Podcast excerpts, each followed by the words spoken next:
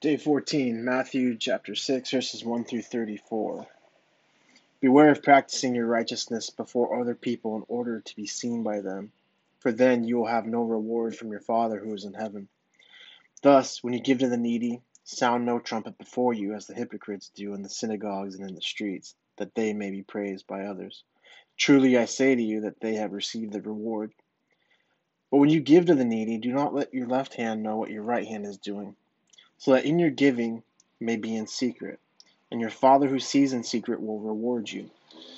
And when you pray, you must not be like the hypocrites, for they love to stand and pray in the synagogues and at the street corners, that they may be seen by others. Truly I say to you, they have received their reward. But when you pray, go in your room and shut the door. Pray to your Father who is in secret, and your Father who sees in secret will reward you.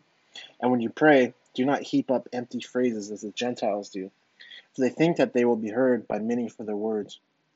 Do not be like them, for your Father knows what you need before you ask Him. Pray like this Our Father in heaven, hallowed be your name. Your kingdom come, your will be done, on earth as it is in heaven. Give us this day our daily bread, and forgive us our debts, as we forgive our debtors. And lead us not into temptation, but deliver us from evil. For if you forgive others for their trespasses, your heavenly Father will also forgive you. But if you do not forgive others for their trespasses, neither will your Father forgive your trespasses. And when you fast, do not look gloomy like the hypocrites, for they disfigure their faces, that their fasting may be seen by others. Truly I say to you, they have received their reward. But when you fast, anoint your head and wash your face, that your fasting may not be seen by others, but by your Father who is in secret, and your Father who sees in secret will reward you. Do not lay up yourselves for treasures on earth, where moth and rust destroy, where thieves break and steal. But lay up yourselves treasures in heaven, where neither moth nor rust destroys, and where thieves do not break in and steal.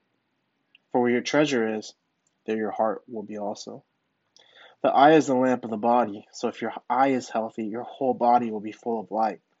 But if your eye is bad, your whole body will be full of darkness. If then the light in you is darkness, how great is the darkness? No one can serve two masters, for either he will hate one and love the other, or he will be devoted to one and despise the other. You cannot serve God and money. Therefore, I tell you, do not be anxious about your life, what you will eat or what you will drink, nor about your body, what you will put on. Is not life more than food, and the body more than clothing? Look at the birds of the air. They either they neither sow nor reap nor gather into barns, and yet your heavenly Father feeds them. Are you not more value than they? And which of you, by being anxious, can add a single hour to his span of life? And why are you anxious about clothing? Consider the lilies of the field, how they grow. They neither toil nor spin, yet I tell you, even Solomon in all his glory was not arrayed like one of these. But if God so clothes the grass of the field, which today is alive, tomorrow is thrown into the oven, will he not much more clothe you, O you of little faith? Therefore, do not be anxious, saying, What shall we eat, or what shall we drink, or what shall we wear? For the Gentiles seek after these things, and your Father knows what you need them all. But seek first the kingdom of God and his righteousness, and all these things will be added to you. Therefore, do not be anxious about tomorrow, for tomorrow will be anxious for itself. Sufficient for the day is its own trouble.